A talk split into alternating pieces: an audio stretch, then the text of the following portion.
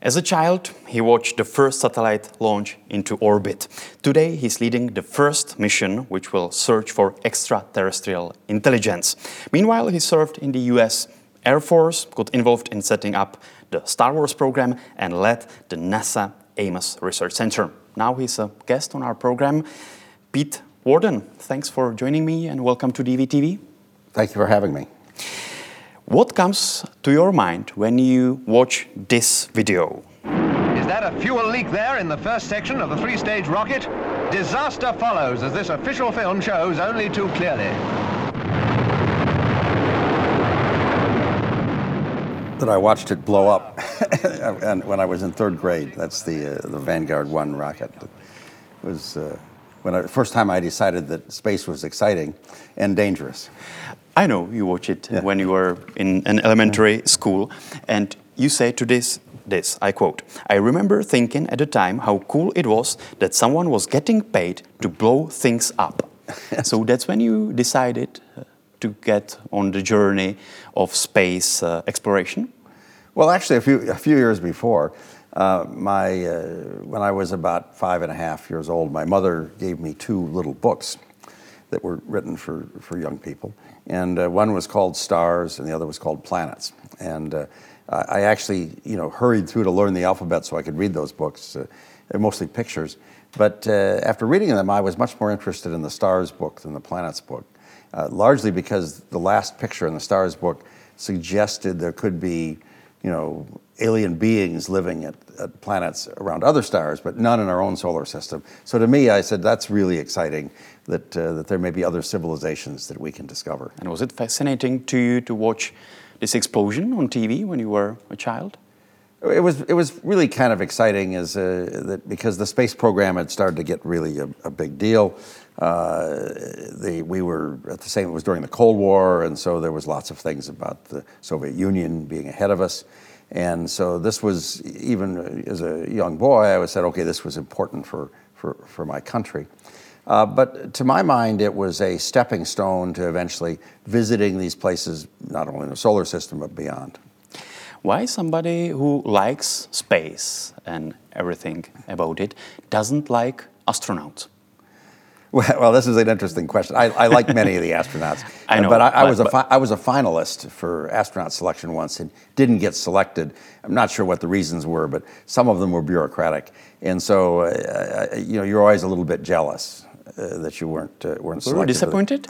Oh, you're very very much disappointed, and. Uh, uh, as it turned out, I've had a great career, maybe even better than if I'd have been an astronaut. But you know, I think everybody kind of secretly like to fly themselves into space. I think it's part of the human spirit. So was it kind of your dream, or your big dream, to fly into the space? It, it was my dream then, and still is. You know, still is. I, I, think that maybe there's opportunities uh, to, to, still to fly into space. Uh, Do you believe will it be possible, like a space tourist? Well, it's uh, you know, I, I, mean, I have mixed feelings about space tourist. I mean, I'd rather see people go to space to do something. Uh, but uh, you know, now we're seeing real space tourists. Uh, you know, Captain Kirk, the, the, you know the the went to space here really just you know a year or so ago. So you don't see that as a great experience or great opportunity for ordinary people to fly into orbit like the tourists, space I, tourists? I think it is important for ordinary people to fly, but I think it's also important that they are doing something that's more than just being a tourist. Uh, I, I, believe it's important that they get involved in, in, in the sort of human adventure, that they go to space uh, not just to, to experience it, but experience and do maybe some science or ultimately uh, part of settling another world or doing exploration. Uh, you know, a good example of me of what I think is a proper space tourist is the Artemis uh, AX-1, or not the Artemis, the, the AX-1 launch, the Axiom AX-1 launch about six or eight months ago, uh, carried on a SpaceX uh, Dragon capsule a, a, number of tourists, but all of them did really unique scientific experiments. And so I think that was, that was an important thing that if you go to space, it should be something more than just uh, you know the experience. It, it's the experience and also advancing humanity's uh, expansion into space. During your career as astronomer or Air Force officer, you were offered number of jobs. And you choose the one that was presented to you in the interview as, I quote, it'll be fun, but we can't tell you anything about it. So can you tell us more about it now? Uh, not much. Uh, other not than. I, I, I was, uh, you know, I had gone on active duty in the United States Air Force. Uh, I was an astronomer, uh, you know, at the National Solar Observatory.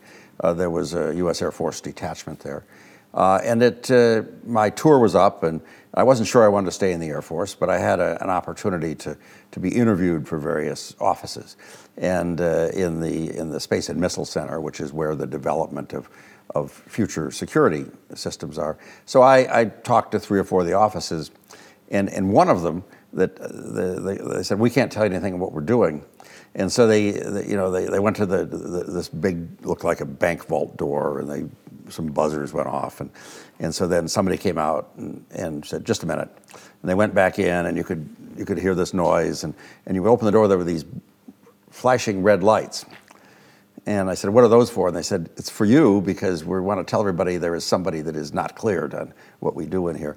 So they took me in through this maze and I talked to a, to a colonel. And uh, he was a very kind of, you know, uh, he looked like somebody imagined a military leader as a colonel. And, and, and he said, Look, I can't tell you anything of what we do, but I trust me, it'll be really cool. So did you believe that? Uh, I did. Choose, I, I took the job, it, and you it was, accepted. it was really cool. I still can't tell you in detail what it was, but it uh, uh, it showed me the importance of uh, you know space is very important uh, for the economy. It's it's very important for for a nation's security, and maybe most important, it's important for the human spirit. But I'm interested. Uh, what does it take uh, to work on highly classified programs? The most important thing, I think, is that you have an ability to contribute. And uh, uh, I had been uh, awarded the, the Air Force's Outstanding Research and Development Award, is why I got set up with this, uh, with this opportunity. And it's, it's really a technical background. they needed people to, there were some challenges they had in certain pieces of equipment that, that weren't working right. And uh, they were a, a, really interesting challenge. It involved some of my expertise in optics and and uh, electronics. So it was uh, it was uh, I, th- I, think what it takes to work in any program, you know, whether it's a highly sensitive one or anything else, is uh, is uh, you have to be able to contribute. Did your family or your friends try to get a secret out of you? Sometimes well, people always try, try, to get a secret, but the most interesting is my wife. Uh, the, uh, it turned out she had gotten a job in the same you know, development center uh, in a different office. And uh, uh, it turned out what she was doing, she was also working on some highly classified things, but we weren't allowed to tell each other. Uh, although it, it, turned out a, a, about a year later, we were at the annual Christmas party for her office. And her boss came over and he starts talking about some of these things that, that, that I was told I wasn't supposed to tell her. And I was looking very shocked. And, uh, and she was looking shocked. So she was told that everyone was tell me anything. It's, oh, by the way, you're both cleared on the same project. This is an official introduction. And uh, so, but it, it, neither of us would say anything to each other. Uh, but uh, after that, you know, we, we found out we had the same accesses. And okay, but didn't she try to tell you like, honey, if there is something I need to know, you, you must tell me because. No, she was pretty good. Yeah. you know, my wife is very, she keeps things, uh, you know, very, very uh, close hold. Uh, not so some of my other friends, but they always, if you worked in a sensitive program, they always try to play what I call 20 questions. You know, they ask you some question is, uh, well, I know you can't tell me this, but uh, is it about space things or ground things? And well, if you said space, and they said, are they big satellites or small satellites, and you, you go through 20 questions to try to figure out what, uh, you know, and it, it, that's an, a game people play. So you have to stop them at the beginning and say, nope, I'm not supposed to say anything. What was your role in Star Wars program? And I don't mean the yeah. George Lucas film saga, yeah. but I mean the Ronald Reagan initiative. Well, it turns out when I was working on this classified program in Los Angeles, uh, the, the, I had solved some major problem that they were concerned about. And uh, so they, I was uh, selected for early promotion to major. I was a captain, and that's a that sort of marks you as somebody they should watch, you know, positively, not. And uh, uh the uh, the Air Force knew that that there was something going on with with space and missile defense. Uh, so it turned out the generals that I worked for said, uh, they said, well, it's time for you to get another assignment. We'd like you to go to the Pentagon. And they had me interview with a, with a key person that uh, he himself didn't know that, that Ronald Reagan was going to make this speech. And I arrived the day after Reagan had given the speech, and it was quite a flurry of activity. Uh, but in the end, uh, they said, well, we need people right now, and you have the right background. So I ended up uh, being assigned uh, in the summer of 1983 to the study team that uh, I was the executive officer to, that, uh, that basically recommended the technologies that we were going to go into and what was called the Strategic Defense Initiative, but, and then later became known as Star Wars. But it was a very exciting time. You led the NASA Ames Research Center for nine years, if I'm right. Which project or mission are you most proud of? We had a lot of really neat projects at Ames, uh, but I think there were uh, there were three of them. But I'll give you the, the top one was the Kepler mission. Uh, Kepler mission was launched in 2009, and it was designed to look at about 100,000 stars like the sun and measure very accurately the light level from them. And uh, when I say accurately, it was like a few millionths of a, you know, a part, one part in a few millions. And if you could, every, you'd watch these things, every once in a while there'd be a small dip in the light. That dip was due to a planet going in front of the, the, the surface of the star if they happened to be lined up right. Uh, so we were able to, for the first time, to prove that most stars in the galaxy have planetary systems. And a lot of them have a planet the size of the Earth, many of them in an orbit like the Earth's.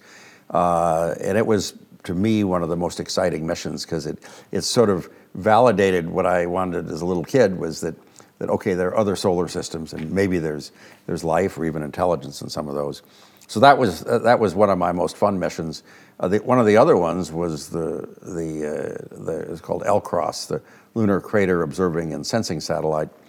We, uh, we sent, uh, it was our first probe to the moon from NASA Ames, and we were the secondary, which meant there was a, a big satellite called the, uh, the Lunar Reconnaissance or, or the, or the Lunar Orbiter mission, and it, it went into lunar orbit, but we took the upper stage of the, of the rocket and we moved it around and then actually directed it into the lunar polar craters. And uh, an earlier mission I'd been involved with found good indication of water. This proved there's a lot of water in the poles of the moon, which is going to be necessary for us to live there. So those were those were some of the neatest missions. But before you joined NASA, you were a well-known critic. Um, for example, you wrote a famous article about NASA called "On Self-Licking Ice Cream Cones." Has your uh, personal experience at NASA confirmed your thoughts? Uh, yes and no. Uh, the reason I was hired was a good friend of mine became was selected as the as the NASA head, the NASA administrator, Mike Griffin, and I was a college professor at the time, and I I kind of wanted him to put me on NASA advisory committees because I noticed that advisory committee members got more grants from NASA, and uh, he said I don't want you to to to be on our advisory committee. I want you to come and work with us. And uh, but he noted that I had written things like you know the the self-licking ice cream cone. I also said that NASA stood for never a straight answer, and uh, says come and help us fix it. And uh, so I spent nine years. Uh, we did a lot of neat things. I I think NASA represents the very best in in what governments can do, whether it's the U.S. or other governments. Uh, on the other hand, there are still very serious bureaucratic problems that, uh, that uh, are structural problems. You know, one of the problems, at least in the United States, is that NASA gets its money from Congress, and that it's not, uh, to most people in Congress, even it's not a very important thing, but to some particular members, there's a lot of you know, people working for Na- NASA programs in their state or their district, and so they tend to do what's called in the United States pork barrel spending. So they'll put money in something, not discussing whether it's a good or bad idea, but it's about jobs. And that's why I've, I've become quite a, a fan of, uh, of the private sector efforts. I mean, the private sector has its own problems, but, but at least in private sector, if something is, it doesn't make any sense, it gets stopped. So it's not dependent on the political will? Mostly not. Mostly dependent, not? not dependent.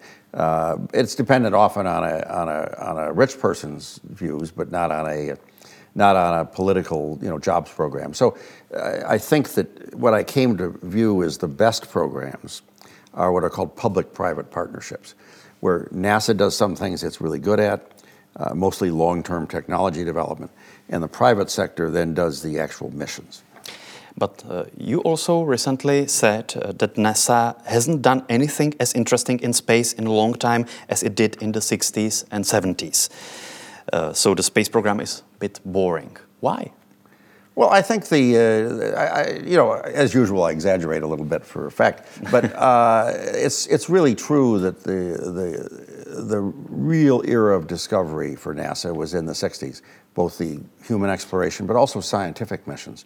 For the first time, we were able to see, you know, from space without the, the interfering effects of the atmosphere. We learned you know, we did flybys of the planets, uh, most of them in the in the 60s and 70s.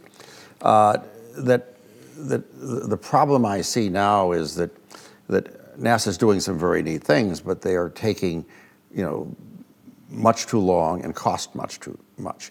That uh, I mean, the James Webb Space Telescope is a spectacular telescope, but it took 25, 30 years, and it cost over 10 billion U.S. dollars. I think we can do things for you know a factor of 10 or 20 less than that, and maybe even more, uh, and do them a lot faster. So that my con- concern is not that they're not really important missions, but we're taking too long and spending too much money. But uh, for example, New Horizons was the first uh, spacecraft to explore Pluto and other objects in the Kuiper Belt up close in 2015. So, is the edge of this space also boring for you? Uh, it's not boring. It just takes too long. And you know, I'm I'm, I'm 70. Edge of solar system. I well, the, the, yeah. uh, you know, I'm 73, and if we send another probe to the edge of the solar system or beyond, if we do it the way NASA did it you know, if I lived that long, I'd be 100. And uh, I think we need to do things faster.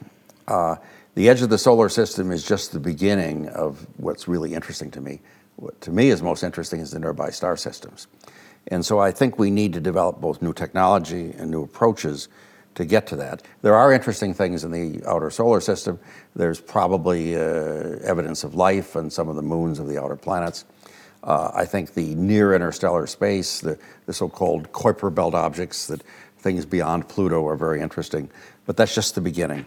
To, to me, the nearest star system is uh, the Alpha Centauri system is, is what really excites me.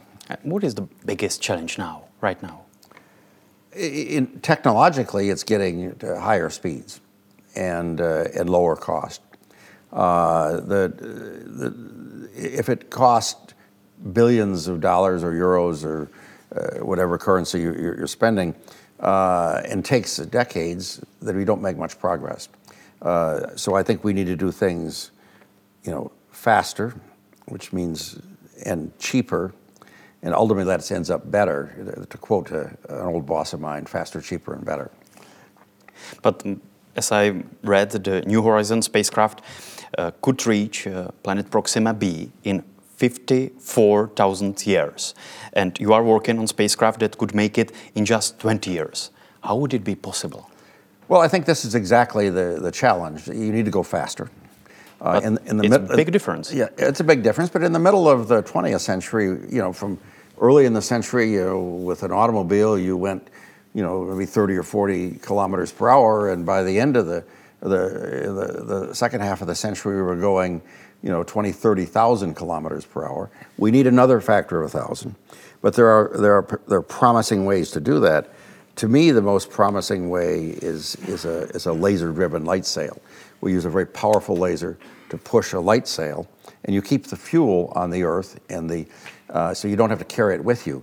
Uh, and so this is what we're working at. We think we can get uh, a very small probe uh, that weighs a few grams to 20% the speed of light. It's small like, like this. It's like this. Yeah. It's, it's like a, a, if you have an electronic watch, just like the chip in the watch.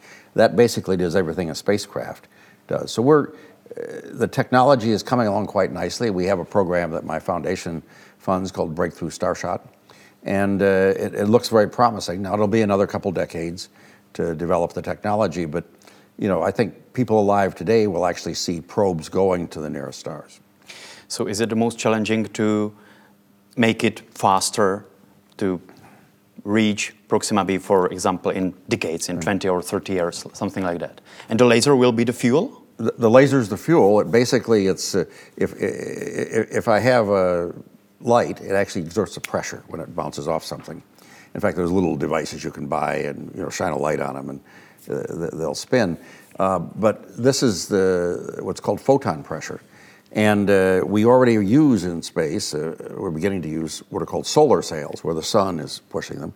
But the sun isn't intense enough, but a laser is. And uh, we think that we can take an incredibly powerful laser and, and push a, uh, one of these little chipsats or nanocraft that has a sail that may be five or 10 meters across. And we can push it with that laser from the Earth so you don't have to carry the fuel with you uh, to get it to 20% the speed of light, and then it just coasts in interstellar space for decades. and flies by the target, and then it can turn around and transmit again with a laser the information back to Earth. It's a it's a science fictiony kind of thing, but it's we just finished our first phase of this effort. It looks very promising. Uh, we still have a lot more development to do, but uh, uh you know, by golly, I think we're going to go to the stars this century. It sounds fantastic. But uh, what do we know about the planet Proxima b? Is it possible that it could be the second Earth?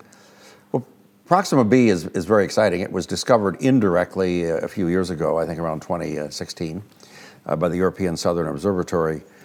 We now know that, that that particular star, Proxima Centauri, which is only one of three in the Alpha Centauri system, has three planets, two of which are about the size of the Earth, and they're in the in an orbit that would be called in the habitable zone. Now, Proxima Centauri itself is not a solar type star, it's much smaller. And there's arguments of could life exist? You know, there's different physics involved. I think it could. Uh, the, uh, but more interesting to me is probably what's around Alpha Centauri A and B. A and B are stars like the sun, and they orbit around each other at about 80 year period. We had an experiment we did with the European Southern Observatory two years ago, we tentatively found a planet. It's a giant planet, it's uh, probably the size of Neptune, orbiting in the habitable zone of Alpha Centauri A. So it's kind of right where the Earth is. Now, the interesting thing about this, this is similar to, to uh, James Cameron's Avatar movie that has a giant planet orbiting in the habitable zone. In, in, in his case, there's a moon orbiting that is actually like the Earth. Uh, but uh, we have other programs where we've just begun a, a satellite program with the University of Sydney that in two or three years we'll use a different method to find out if there are a number of planets around Alpha Centauri A and B. Uh, so these are it's it's quite exciting. The, the star system is is really interesting because it's three stars. We we now know at least one of them has a couple planets. We have a good indication a second one does, and I think we're going to find a lot of them. As you mentioned, the project you are working on in your foundation, could any Czech companies participate in this project?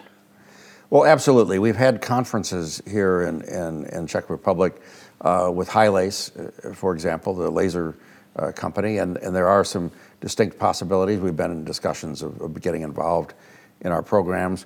Uh, but there's also a lot of very active small satellite companies. Uh, uh, we are very interested in a in solar light sailing that is can be much sooner than these laser light sails. And we've been in discussions about uh, building sailcraft that use sunlight to push them around the solar system. And so I think there's quite likely that not only can they, they will be involved in, in, in our exciting programs for the future.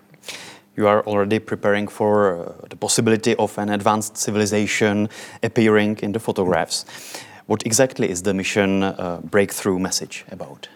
Well, initially, we, we, we started called Breakthrough Listen which was to was use radio telescopes and optical to see if we could find a signal. Now we did think we had a signal two years ago, but we now believe that was human interference. We initially thought about a program called Breakthrough Message, which was uh, to, not to send a message, but to begin to think about what a message might say if we say we heard a message and you wanted to respond. Uh, however, our our principal scientific advisor was uh, Stephen Hawking and Stephen has made a very strong made a very strong point that we should be very careful about sending messages because it, uh, you know, we don't know anything about alien civilizations, they may be hostile. And it's probably not a good idea to wave to, to somebody that, that might not be friendly. Uh, so we've uh, sort of dropped that program uh, and decided that uh, it's a very controversial effort. There are people in, the, in various groups that want to send messages, there are others that very emotionally don't want to send them. What's your opinion? Uh, I think it's not a big issue, but I, I think sometimes being cautious is good. If we're, if we're playing with the safety of the whole human race, probably caution is good. What should be in the message to an advanced civilization? That's a very interesting question. We don't know. And that was why we wanted to do a, a, uh, you know, a, a, a, set of programs. Uh, to, to, my mind, it probably should uh, uh, start with showing that we, we are a technological civilization, and, and there's been a little bit of work done that says it should be, you know, mathematical numbers that, that demonstrate that you understand mathematics, prime numbers, for example.